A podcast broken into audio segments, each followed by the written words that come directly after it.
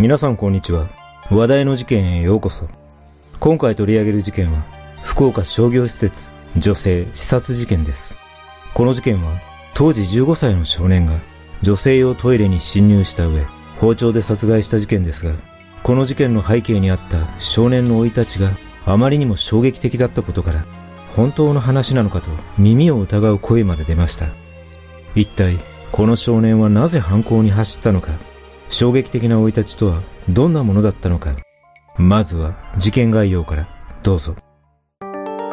事件概要。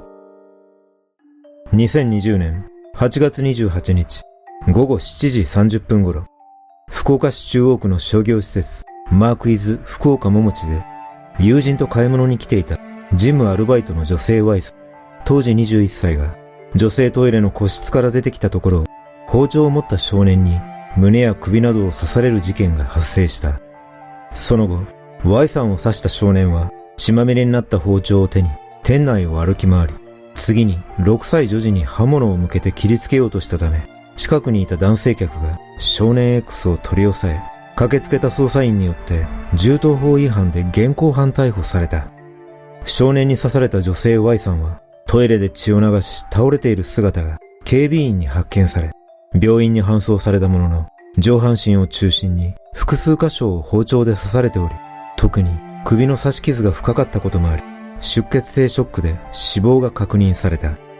一方、銃刀法違反で逮捕された少年は、住所不定の少年 X、当時15歳だと分かり、事件の2日前に少年院を仮退院したばかりで、Y さんとは面識はなく、調べに対し、女性に興味があり近づいたところ、咎められたことに逆上して包丁で刺したと供述した。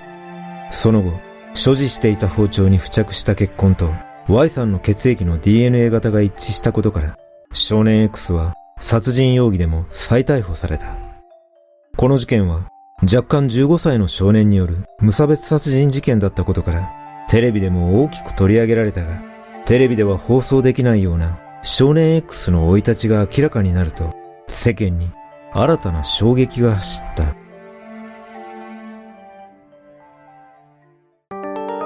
衝撃の幼少期。少年 X は2005年に鹿児島県で6歳上の姉と4歳上の兄の3人兄弟の末っ子として生まれたが、生まれつき発達障害があったとされ、幼少期から父親による家庭内暴力や兄からの身体的、性的な暴力、そして同じく発達障害だった母親からのネグレクトを受けていたという。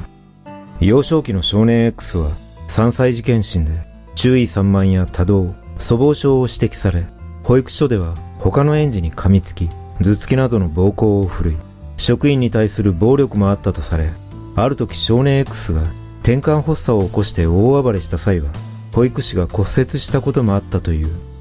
その後も少年 X の粗暴さは年齢が上がるにつれて悪化の一途をたどり、小学校では他の児童の首を絞めたり、教師に殺すぞと暴言を吐くといった問題行動を起こしており、9歳の頃には父親が不倫して別居を始めたことをきっかけに、さらに粗暴さは増し、ゲームに没頭して昼夜逆転の生活を送るようになると、学校には行かなくなっていった。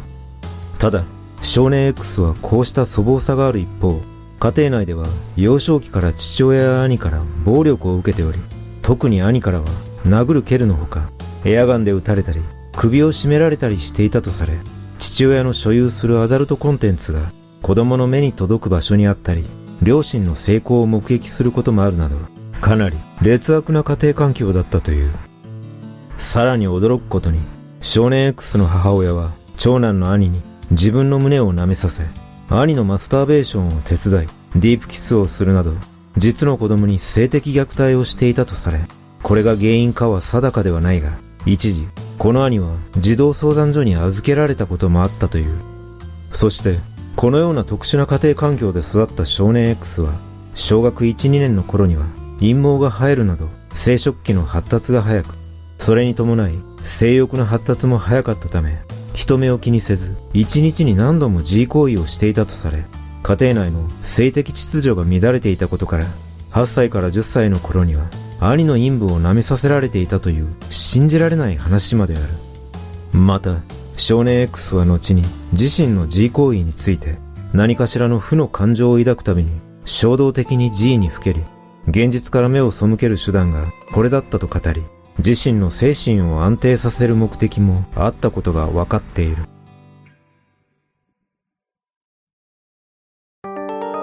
毒親少年 X が小学3年生の時、ついに母親は手に負えなくなった少年 X に精神科を受診させるなどしたが、薬物療法はうまくいかず、児童相談所の入所を試みたりもしたが、少年 X が暴れて入所を断られるなどし、病院や児童心理治療施設、児童自立支援施設などを転々とする中、行く先々で少年 X は暴力や自ら命を絶とうとするなどの問題行動をとっていた。しかし、母親は二人の子供が幼少期の頃から子供の求めに応じるままにタバコやエアガン、アダルト雑誌を買い与え、少年 X が精神科に入院していた際にもアダルト雑誌を差し入れしようとして職員に注意されるなど母親自身の問題行動も目立っており少年 X の兄によると母親が弟の性的興味を助長していたとも語っている。また、母親の問題行動は性的なものだけではなく、日頃から少年 X に死ねばいい、お前なんかいらん、といった言葉を浴びせていたとされ、少年 X はこの言葉が施設にいた頃に頭に蘇り、自ら命を絶とうと考えたと打ち明けている。実際、児童相談所の記録には、母親の家事育児能力が欠如していると記されており、小学校の担任の長所にも、母親は長女には関わるが、他の二人の兄弟には薄弱と記載されていたことが明らかとなっており、母親のネグレクトが兄と少年 X の異常行動を引き起こした要因と見られている。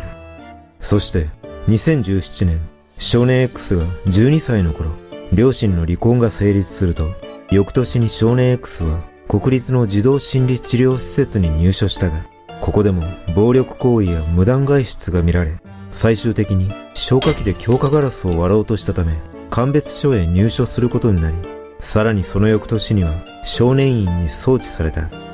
その後、少年 X は少年院で約10ヶ月を過ごし、中学3年生だった2020年8月に仮退院が決まったことで、母親が身元引受人になる予定だったが、母親が金銭的な理由で引き取りを拒否したため、少年 X は福岡県内の厚生保護施設に入所したが、施設を抜け出したため、施設側は警察に行方不明者届を出して行方を追っていたが、その矢先、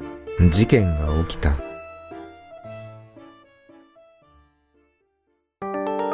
突然の強行。事件前日、2020年8月27日夜、厚生保護施設を抜け出していた少年 X は、コンビニで出会った若い男性に、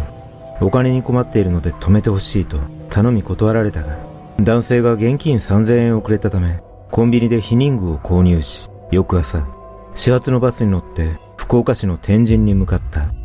到着後、少年 X は目的もなく街を歩き、偶然見かけた女性の後をつけているうちに、犯行現場となった商業施設にたどり着いたが、女性を見失ってしまい、所持金もなく空腹だったため、自ら命を絶とうと考え、店内で包丁2本を万引きした。その後、少年 X は男子トイレの個室に行くと、万引きした包丁の刃の部分にトイレットペーパーを巻きつけ、履いていたズボンに入れると、4階のゲームコーナーに立ち寄った後、エスカレーターで1階に向かったところで、友人と買い物に来ていた Y さんを見かけたため、二人の後をつけることにした。午後7時30分頃、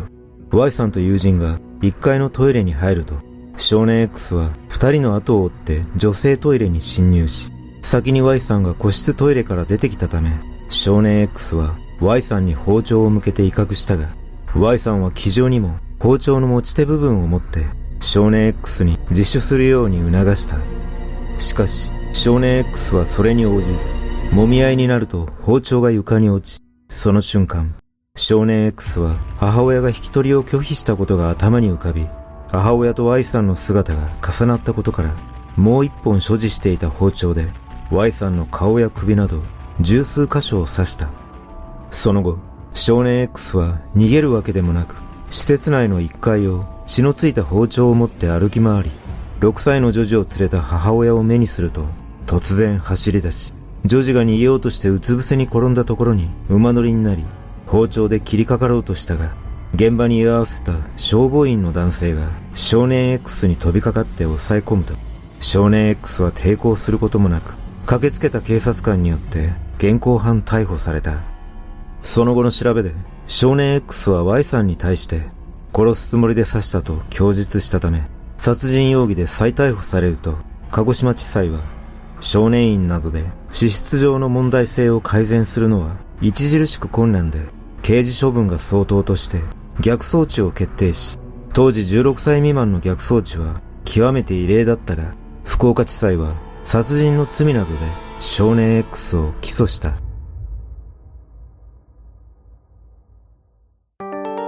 裁判の行方2022年7月6日、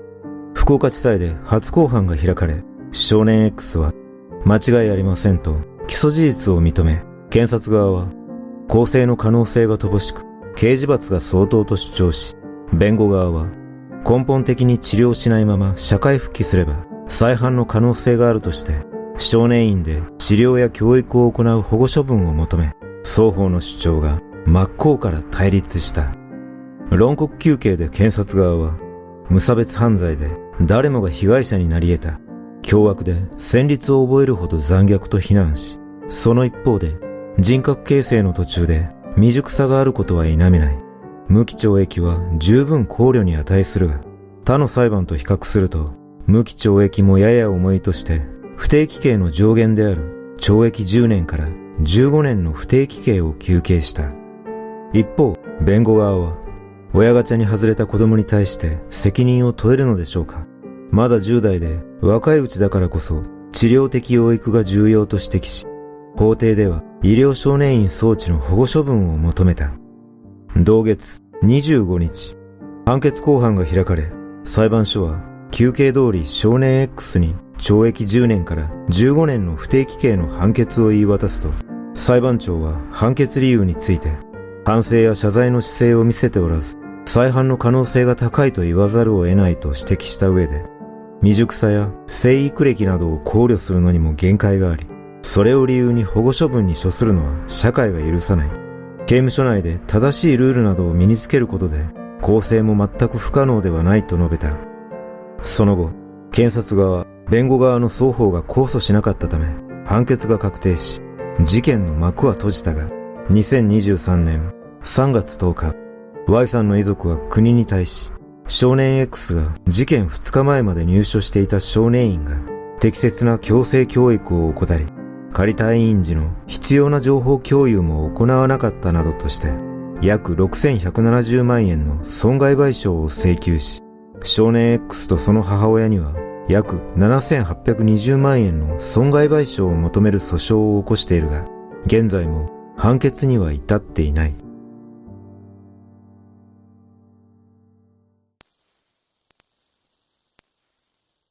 この事件は少年 X の生い立ちが明らかとなり、異常性欲が動機との見方が多いですが、後半で少年 X は包丁を万引きした理由を問われると、空腹だったので自ら命を絶とうとしたと述べ、Y さんを襲った動機は性的目的だったのかについて問われると、取り調べが面倒で性的目的と言ってしまったと述べ、さらに女性トイレに入った理由については自分でもわからないと述べるなど、はっきりとした動機は分かっていません。今回紹介した少年 X の生い立ちは、心理鑑定を行った大学教授の法廷での証言が元になっていますが、正直、すべて事実なのかと疑ってしまうほどの衝撃を受けました。仮にこれが事実であれば、母親の責任は重大であり、何の罪にも問われていないことに憤りまで感じます。少年 X の鑑定を行った大学教授は、犯行に至る経緯などについて、家庭における歪んだ養育関係から、防衛、逃避の手段として、女性に性的なものを含む親密な関係を求め、拒絶されることを回避するために凶器を用意したものの、Y さんから予想外の抵抗や拒絶にあったことで、激しい怒りが込み上げて殺害に至ったとした上で、少年 X はハイパーセクシュアリティと呼ばれる病理の可能性を指摘し、そこに家庭内での虐待などのトラウマが加わり、人格形成が大きく歪められたと語っています。ちなみに、ハイパーセクシュアリティとは、性欲が異常に更新した状態で、性欲を制御できない状態で、時に性犯罪を引き起こす一因にもなるとされています。いずれにしても、このような犯罪は再犯率が高いため、少年 X の出所後は非常に恐怖を感じます。皆さんはこの事件をどのように感じたでしょうか？